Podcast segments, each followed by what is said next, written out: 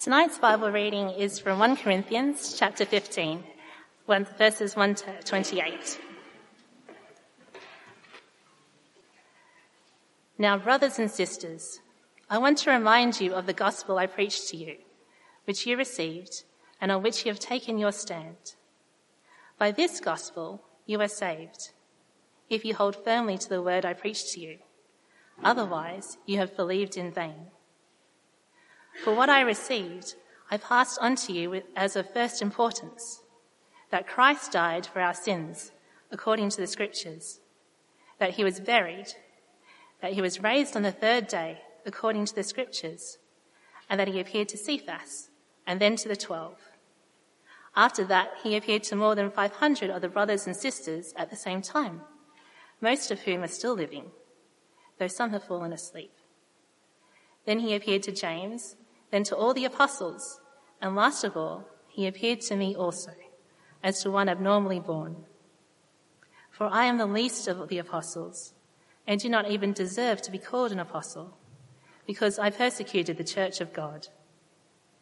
But by the grace of God, I am what I am, and his grace to me was not without effect. No, I worked harder than all of them, yet not I, but the grace of God that was with me. Whether then it is I or they, this is what we preached, and this is what you believed. But if it is preached that Christ has been raised from the dead, how can some of you say that there is no resurrection of the dead? If there is no resurrection from the dead, then not even Christ has been raised. And if Christ has not been raised, our preaching is useless, and so is your faith. More than that, we are then found to be false witnesses about God. For we have testified about God that he raised Christ from the dead. But he did not raise him, if in fact the dead are not raised.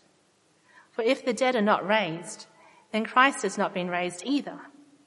And if Christ has not been raised, your faith is futile. You are still in your sins. Then those also who have fallen asleep in Christ are lost. If only for this life we have hope in Christ, we are of all people most to be pitied. But Christ has indeed been raised from the dead, the first fruits of those who have fallen asleep. For since death came through a man, the resurrection also comes through him. Whereas in Adam all die, so in Christ all will be made alive. But each in turn, Christ the first fruits, then when he comes, those who belong to him. Then the end will, end will come when he hands over the kingdom to God the Father, after he has destroyed all dominion, authority, and power. For he must reign until he has put all his enemies under his feet. The last enemy to be destroyed is death, for he has put everything under his feet. Now, when it says that everything has been put under him, it is clear that this does not include God himself who put everything under Christ. When he has done this, then the Son himself will be made subject to him who put everything under him, so that God may be all in all. This is God's word. For those who haven't met me, my name's Phil. I'm one of the ministers here at Christchurch Mayfair. It's lovely to have you here on Easter Sunday, Resurrection Day. We're going to pray and look at this wonderful passage together. Father God, we, we don't understand what it means that uh, there could be such a thing as life that goes on forever. It's beyond our experience. And so we pray that you would give us uh, minds to understand the truths of your word and hearts that would be stirred and convinced. And Father, we pray that our lives would be shaped by a deeper hope, a hope that sets us free from uh, the fears that prevent us from serving you and giving ourselves to others. We pray that as you show us the truth of the resurrection tonight, that we would be set free to live lives that matter. Amen. Now, a few years ago, uh, every bloke was given for Christmas the worst case scenario survival handbook. Who here was, yeah, every, most of the blokes remember that. About a year later, you could pick it up in every single charity bookshop for about a quid, because, you know, as soon as you move house, it's one of the first books that went. But it was, uh, the great thing about this book was, um, it took you through the realistic things you needed to know as a man, uh, to, to live in this world. It was great. If there's an alligator that needs wrestling, who here as a man doesn't want to be able to do it? You know, don't worry. I've read one page of this book. Let me, let me tickle its belly. And we've, uh, we're in a bank. There are people with masks and guns. It's all right. I read a half page insert in the book. I will negotiate with them. Everything shall be resolved. The plane is going down. The pilot's had a heart attack. One of the wings has fallen off. Fear not. I've read a page of my book. It's just fantastic. It just basically gives you everything that as a bloke you want. Easy knowledge that looks impressive. Great. But there was, um, there was one scenario that was missing from the book. In fact, it's the most common scenario that will be faced by all of us. The most common, devastating, deadly, awful scenario of death. There was nothing it could say about that because you can't write a book on how to get through death because no one can do it. And Paul says in 1 Corinthians 15, look, it doesn't really matter what else you're able to do in life. How brilliant you are at uh, managing your money, how successful you are in your relationships, how awesome everything about your life is. If you don't have an answer to death, it is worth nothing. And he says, whatever your worldview, uh, whatever you come here believing tonight, whatever way you think about uh, life and God and the ultimate questions, if it doesn't have an answer to death, it is not worth the paper it's written on. Conversely, Paul says, if Christ really rose from the dead, if this is true, then you can never be without hope in this world. If it is true that Jesus has come back to life, then you never need to be afraid and you never need to be hopeless. Uh, let's have a look at 1 Corinthians 15 together and see how he gets there. So we've been working all the way through 1 Corinthians 15. We're at the end of the substantive part of the letter.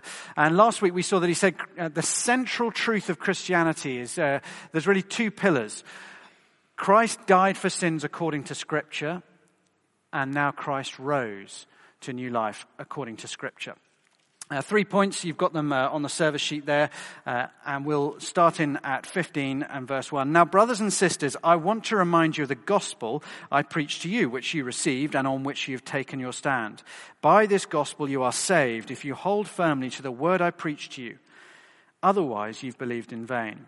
For what I received, I passed on to you as of first importance that Christ died for our sins according to the scriptures that he was buried, that he was raised on the third day, according to the scriptures. Now, the empty tomb of Jesus is one of the great facts of history. There was no body in the tomb. For 2,000 years, skeptics and open minded inquirers have searched, and no one has ever found the bones of Jesus Christ. But millions and millions have found something much more exciting they found Jesus Christ alive, risen from the dead, with power to save us from our sins and with power to bring us safely through death as he has been through death himself. And Paul starts um, with the evidence for this, because that is a huge claim. Now, he's writing here not to convince 21st century Londoners with our questions, but first century Corinthians. So he probably goes for slightly different things from what we would expect. But I think it's just worth looking at what he goes for. Um, I guess some people here would have uh, other questions, and I'd love to chat to you afterwards if you've got uh, questions about the evidence for the resurrection. There are there are great books that have been written, and in one sense, I want to say uh, try and disprove it. Because most of the best books on the resurrection of Jesus have been written by people who set out to disprove it and found it was true. So if you have come here a, a skeptic and you want, to, you want evidence, I'll say, look, go and try and disprove it. And then come back when you've written the book saying that Jesus really rose from the dead. Uh, but come chat to me afterwards. I'd love to, to point you in the direction of, uh, of various bits, various helpful books. But Paul here gives three lines of evidence for the Corinthian questions. Uh, firstly, it was promised in Scripture. So do you see in verses 1 to 4? Um, we'll dive in at verse 3. For what I received, I passed on to you as of first importance, that Christ died for our sins according to the scriptures, that he was buried, that he was raised on the third day according to the scriptures. See, the resurrection was not made up by Jesus' followers to fit the idea that they wanted to keep the whole Jesus thing going. We're on a good thing, we want to keep it going. In fact, for cultural reasons, having a bodily resurrection made it harder to sell Christianity to wider culture. It's a bad sales pitch in Greco-Roman culture. Because in Greek thinking, the one good thing about death was that you got rid of your body and your soul was set free because the body was the prison of the soul in Plato's thinking. And so nobody wanted another body. They wanted, uh, they wanted their souls to, to dwell and, and their souls to go forward. And if you taught about the resurrection of the soul, brilliant. But the body, no one wanted to know. But the disciples couldn't ignore it for the very simple reason that it was part of the Bible all the way through. They couldn't tear it out because it had always been there. The Old Testament talked about uh, humanity all rising. There are lots of places you could turn. In Isaiah chapter 26 and verse 19, uh, the prophet Isaiah says, But your dead will live, O Lord. Their bodies will rise. Let those who dwell in the dust wake up and shout for joy. Your dew, O Lord, is like the dew of the morning. The earth will give birth to her dead. Likewise, the Old Testament looked at the, the Messiah, the promised Savior King, and saw that he would rise from the dead. So in Psalm 16, the great psalm about uh, the Messiah's trust in God, it says at the end, You will not abandon me to the grave, nor will you let your Holy One, your Messiah, see decay. You've made known to me the paths of life. You'll fill me with joy in your presence, with eternal pleasures at your right hand throughout the Old Testament, there'd been this promise of resurrection. It's not something new they'd made up. Now, uh, secondly, it was witnessed by many. That's the point in verses 5 to 8. And that he appeared to Cephas, that's Peter, and then to the twelve. After that, he appeared to more than 500 of the brothers and sisters at the same time, most of whom are still living, though some have fallen asleep. Then he appeared to James, and then to all the apostles, and last of all, he appeared to me also, as one abnormally born. Now, his focus here seems to be the appearance of Jesus after the resurrection, in particular to, to the apostles or to groupings of the apostles. That's why he stresses uh, the apostles, the disciples, Cephas, because it is their testimony that Jesus says is the authorized one that uh, will be written down and passed on down through the generations. But the point is, there are a ton of witnesses, just stacks of them. This isn't, you know, the, the say of one man who had one vision. And you notice uh, you've got uh, people who are far too familiar with Jesus to be fooled by an impostor. This James is Jesus' own brother. The disciples, the apostles like Cephas, they've followed him for three years. They're not going to be fooled by somebody pretending to be Jesus. And then there's the 500. Uh, do you notice that he stresses in verse 6 that they're still alive? Well, it's AD 55 ish at this point. Of course they're still alive. It only happened 20 years ago. Why would you bother saying something as blatantly obvious as they're still alive? Because his point is look, if you don't believe me, go and ask them. There's stacks of them, there's hundreds of them. Pick anyone you like. They'll all say the same thing. Any of them. Anybody who met Jesus afterwards. They'll all say exactly the same thing I've been saying. Go and talk to them. Verse 11 stresses that all the eyewitnesses agree on this. They all proclaim the same message. Jesus appeared over a period of 40 days at daytime and at nighttime to small groups and large groups. This is not a mass hallucination. It doesn't work like that. This is the truth, seen by eyewitnesses and recorded for us. And Paul's point, therefore, is you do not need blind faith. This is what he's saying here. You don't need blind faith to believe Jesus rose from the dead. You just need legs to walk to go and find some of the witnesses, a mouth to ask them, What did you see? and ears to listen to their answer. It's even easier for us because the witnesses wrote it down. So all we've got to do is read what's been authoritatively written and reliably transcribed in the Bible. He was witnessed by many, and therefore we can trust that he rose again. And lastly, thirdly, it's proven in the life of Paul. Verse 9 For I am the least of the apostles, Paul writes and do not even deserve to be called an apostle because I persecuted the church of God. but by the grace of God I am what I am. And his grace to me was not without effect. No, I worked harder than all of them, yet not I, but the grace of God that was with me. Whether then it is I or they, this is what we preach, and this is what you have believed. See, you have to account for the change in Paul somehow. He goes from being this hate filled bigot willing to kill and throw children into prison to stop the spread of Jesus' message to a love filled disciple who's willing to give his own life to tell anybody and everybody about Jesus Christ. You've got to account for his change. You've got to account for the, for the disciples.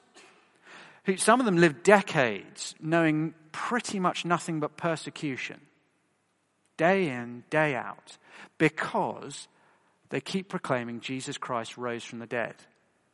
Now, the inhabitants of Brussels are only too painfully aware right now that people will die for what they think is true. But people do not die for what they know to be a lie. All of the disciples, all of the witnesses suffered. And yet all of them said it's worth suffering for because it is true. They knew Jesus, they'd met him. Okay, so much for the evidence. Uh, as I say, this is, uh, this is really the evidence that's aimed at the Corinthians. Uh, some of it is helpful for us, but I guess you probably have other questions. We all have our own individual questions, so do come and chat to me afterwards um, about your questions. But I want to focus really tonight on why does it matter? I mean, why make Jesus' resurrection central to Christian belief? He says, the, uh, I want to tell you what is of first importance verse 3. First importance. Why would you make something as hard to swallow as the resurrection a matter of first importance? As Enlightenment thinking took over um, Europe, really, in the 1800s, following Immanuel Kant and others, there was a, a replacement of accepting revealed authority, such as religion, with uh, the ultimate authority of rationalism. That I, as an individual, with my mind, I am the ultimate authority, and I don't need anybody else to tell me anything. And ever since that point, really, the resurrection of Jesus has been a colossal sticking point. Because it's just very hard to swallow. I mean, how can a, a, rational, scientific person swallow the belief that a man died and then came back to life and has never died since? It would be so much easier to, to believe in Christianity if you didn't have you know, stuff like that, really. And surely eh, Christianity would be a better package for a scientific age like ours if we were able to redact out the, the miraculous things and stick to Jesus' teaching and his example, which, let's face it, the world could use more of Jesus' teaching and example. And since the, the Enlightenment, lots of theologians have sought to, quote, rescue Christianity from the unpalatable nonsense of primitive apostles, to make it more suitable for modern men and women like your good selves. There are two problems with that.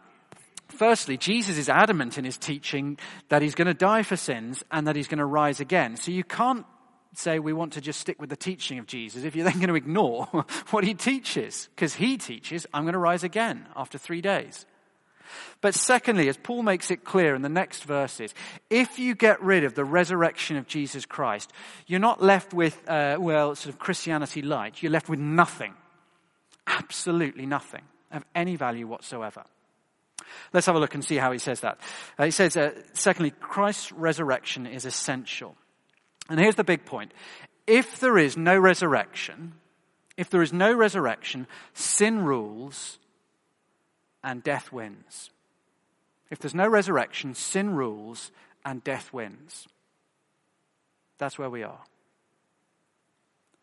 So, verse 12 uh, some at Corinth were denying that there was a physical resurrection to come. But if it is preached Christ has been raised from the dead, how can some of you say there's no resurrection of the dead? Now, that's a fairly colossal error to make this early in the church's history. So, how on earth is it going on?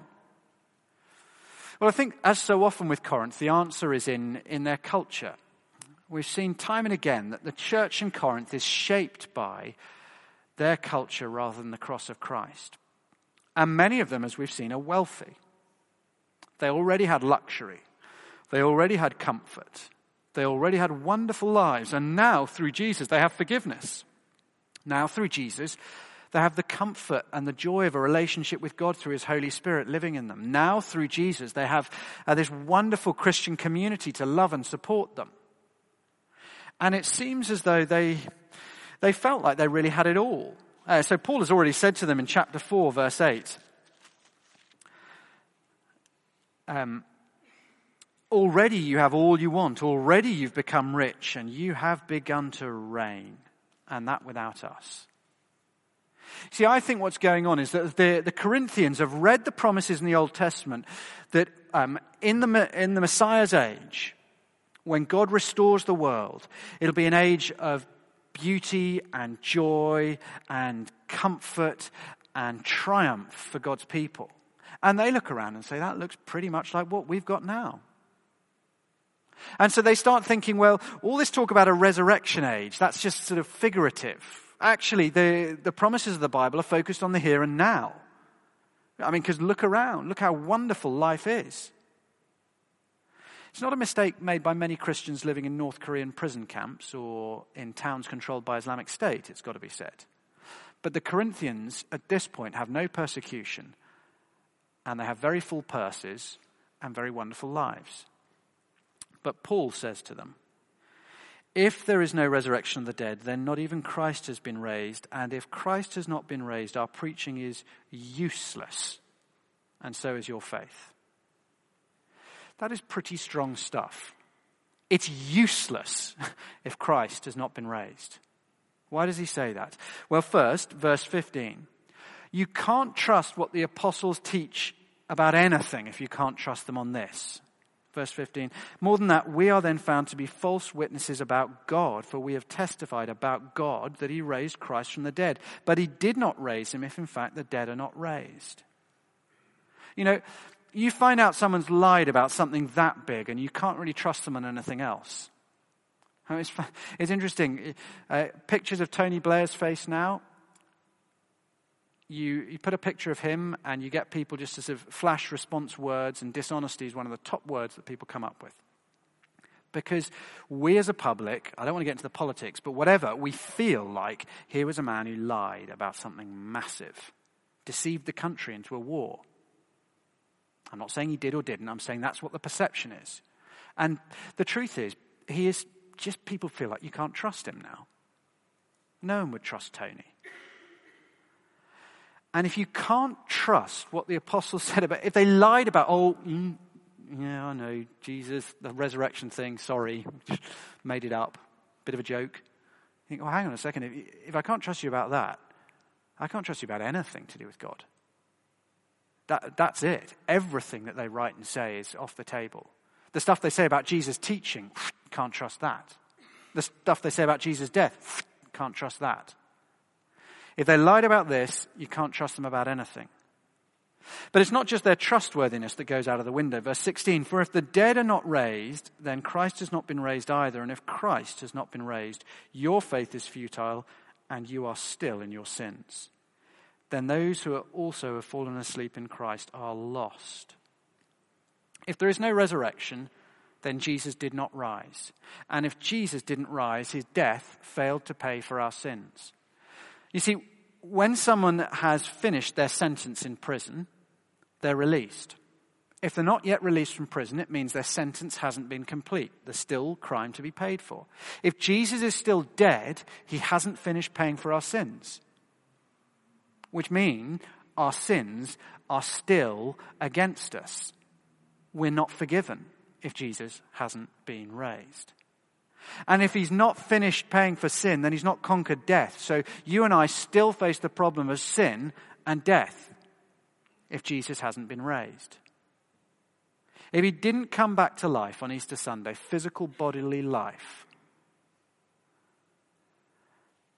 well, then you and I face an eternity living in a universe of staggering beauty and joy a universe where God is creating galaxies, a universe of laughter and love and joy and life, and it'll be a universe we will only ever know from the outside. Because the doors will be closed in our faces, because we will be shut out from all that is of God. We will hear the laughter and joy and delight of God, but only from behind the walls if Jesus didn't rise again. That's why Paul says in verse 19, if only for this life we have hope in Christ, we are of all people to be most pitied. Now, I think we are probably in danger of losing sight of this truth in the West. You see it in the language of church websites and in the sound bites of Christian leaders and the tweets that they send. It's not that they deny that, there, that Jesus rose from the dead. It's not that they deny that there's a resurrection hope of a, of a new world to come. It's just a shift of emphasis to, to this life, to the hope of transformation and healing and fulfillment now rather than then. Uh, so, one well known church um, would uh, call itself a Bible teaching church, and they would say their vision is to reach and influence the world by building a large, Christ centered, Bible based church, changing mindsets and empowering people to lead and impact in every sphere of life. Do you see what's missing from that? Do you see where the focus of everything is? You know, we see the research that says Christians have longer life expectancy. We do better marriages, according to the data, quicker recovery from short term psychological problems, more happiness, deeper friendships. We see those things and, and we start to emphasize all that Christianity offers in this life. As if Christianity's main aim and central point is your best life now. As if that is what it really is all about. Now, of course, the power of the Holy Spirit is at work transforming now. I'm not denying that. Jesus' resurrection was into this world, and the power of that resurrection breaks through already. But the call to follow Jesus is a call to take up our cross. We follow blood-stained footsteps in a life of self-denial. It is cross now and crown later if we follow Jesus. It is easy to miss that truth in Corinth or in London.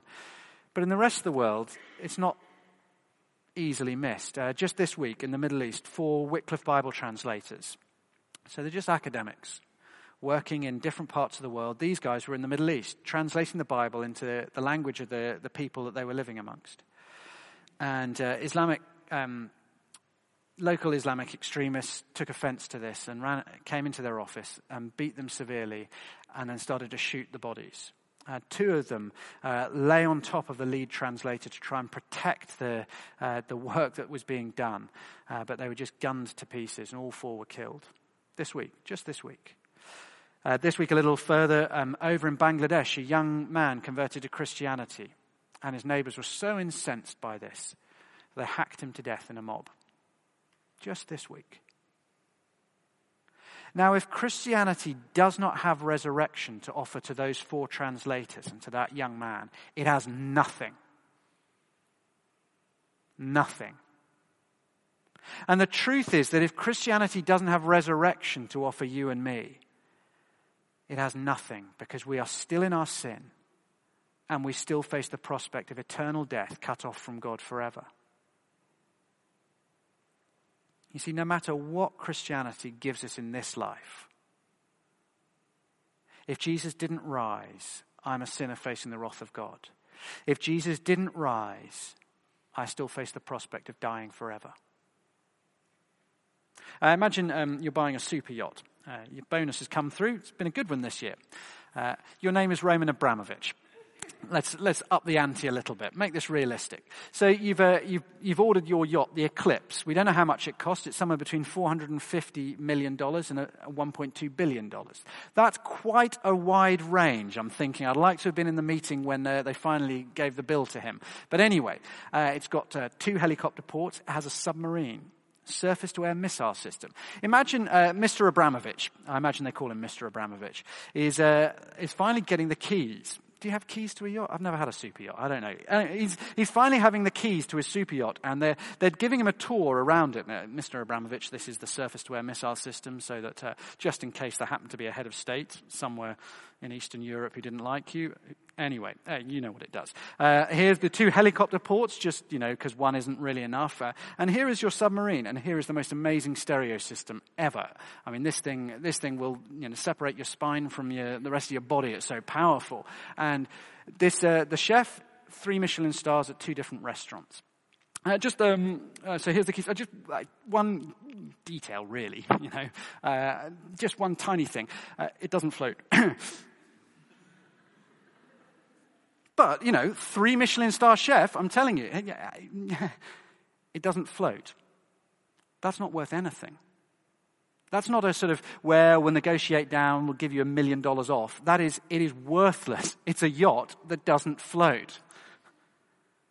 If Christianity does not give us resurrection life and forgiveness for sins, it is worthless. It is a yacht that doesn't float, and you and I are dead in our sins. If there is no resurrection, sin rules, death wins, and a godless eternity is the fate that all of us face. But Jesus did rise. And having stated the negative, he now states the positive. Christ's resurrection is essential verses 20 to 28. It's the same point, but he now tells us the positive. So 20 to 22. But Christ has indeed been raised from the dead, the first fruits of those who have fallen asleep. For since death came through a man, the resurrection of the dead comes also through a man. For as in Adam all die, so in Christ all will be made alive. Christ has risen. He is alive. And best of all, it affects you and me today. He is the first fruits. What does that mean? Well, most of us think fruit comes from Tesco. We're not wrong, but there is a little bit more to it than that. But let's just uh, let's just imagine another scenario, if you will. Uh, imagine that you've been uh, you've been relocated with work up north. Um, it's a wonderful place. I won't hear anything said against it. You've been sent up north to that specific region of the country, and um, you are a fabulously wealthy hedge fund manager in London, so you own a 230 square foot studio flat in Zone 16. Um, but yeah, head up north, head up north, and you can trade it in for a seven bedroom mansion with ensuite bathrooms everywhere and mature gardens. I've never understood what that phrase. Anyway, mature gardens and an orchard. But being a Londoner, you have no idea what the orchard grows. It's just trees. But as you spend the summer there, enjoying your, uh, getting used to this place, you've bought a Barbour jacket and you own a shotgun now and a flat cap and all these things, and you're enjoying. And as you wander around the orchard every day of summer, you see the buds develop as things grow, and slowly, slowly, things are starting to grow on the, on the trees. And as the first tree produces the first little apple, you know you're going to have a harvest of apples. It's not rocket science. And that is what is happening with Jesus. He is the first fruits of resurrection life. In other words, we look at him and we see what we will one day be physical, real, eternal, undying beings. That is our hope, for he is our model. He is the first fruits. Uh, verse 22 summarizes an enormous amount of Bible in one uh, compressed little statement. As in Adam all die, so in Christ all will be made alive. Naturally, we are Adam's children. We're born addicted to sin. He is the representative head of humanity, and we follow after him. And however you understand the theology of it, we all behave like Adam, rejecting God, and we share in his death, and we share in his mortality, and we share in his sin. But Jesus is the new Adam. He is the start of humanity 2.0. Trust in Jesus and things are different. In Adam, we share in death. In Adam, we share in a rejection by God. In Jesus, we share in life and forgiveness and relationship with God. Now, we love uh, things to be about us, but all the emphasis actually in the following verses is about Jesus, and so it should be because he is the first fruits. When you learn about Jesus, you're learning things that are promised to you and to me. So, the most exciting parts of the Bible are not the bits that talk about us, they're the bits that tell us about Jesus. And it says, verse 23, but each in turn, Christ, the first fruits, then when he comes, those who belong to him. Then the end will come when he hands over the kingdom of God the Father after he has destroyed all dominion, authority, and power. For he must reign until he has put all his enemies under his feet. The last enemy to be destroyed is death, for he has put everything under his feet. Now, when it says that everything has been put under him, it's clear that this does not include God himself, who put everything under Christ. When he has done this, then the Son himself will be made subject to him, who put everything under him, so that God may be all and may be in all. Jesus is our hope. Our hope is that he will reign, that he will destroy death, and that he will bring order to the universe. That at the end, at the start, everything went wrong because a man who was given glorious status by God wanted more. At the end, the universe will be brought back into perfect order because God Himself, God the Son, will humbly give everything back to His Father. The opposite of Adam. Adam brought total disorder through his grasping. Christ will bring back joy and order and peace through his humble submission to his Father. And you and I will share in the benefits of that forever. One of the, uh, sadly, one of the best selling Christ, uh, Christian books of the, of the last few years was titled Your Best Life Now. And there may be some good things about that book, but the truth is that the central premise of it is just wrong. Following Christ is the best way to live your life now. It is. But it is the life of the cross. It is a life shaped by self denial, by pouring ourselves out in service for others. It is a life that only makes sense in the light of the wonderful future reward from God. It is a cross now and a crown then. And we make a terrible mistake if we think this is the final chapter, that this life, this existence is when everything has to work out. If I think that, then I will seek security and I will avoid pain at all costs. I'll grow angry with God if things don't work out. I'll, I'll be bitterly resentful and devastated if life proves difficult or disappointing or tragic. But if you trust in Christ, as good as it is to follow God, and it is so good to follow God now, as good as it is, the best is yet to come. Nothing in this world can match what is to come. This world is to the next world what having a holiday brochure is to enjoying the holiday. It is just nothing compared with the experience that we will have. Now, the point is not that we uh, hang on grimly. The exclusive brethren had in their meeting halls uh, no, no windows in the walls, only windows in the ceiling, because they were uh, just stay away from the contaminating world, just look for the return of Jesus. We don't need to be like that. You see, it's when we have a firm understanding, an unshakable grasp of the truth that Christ is the first fruits, and if I trust in Him, my sins are gone and my death is dealt with, that I'm set free to go out into the world a risky, dangerous world and give myself to serve others. Safe in the knowledge that my future is secure. That the worst thing that could happen to me has been taken care of.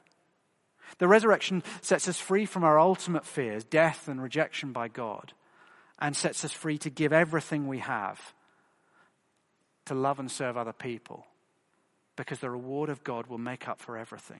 We have this guarantee of an eternity of unimaginable delight with God. See, because Jesus died, our sins are forgiven. Because he rose again, we know that for sure. And because he rose again, you are free if you're here tonight and you trust in Jesus. And you are secure. And whatever happens to you tomorrow or the next day or the day after that, you know your sins are gone and your death is dealt with and your God is going to bring you home. We share in Christ's destiny. We share in his resurrection life. Our privilege now is to live out that life. Our privilege now is to call others to share it too. And our promise is that one day we will be like him, for we will see him as he is. Let's pray.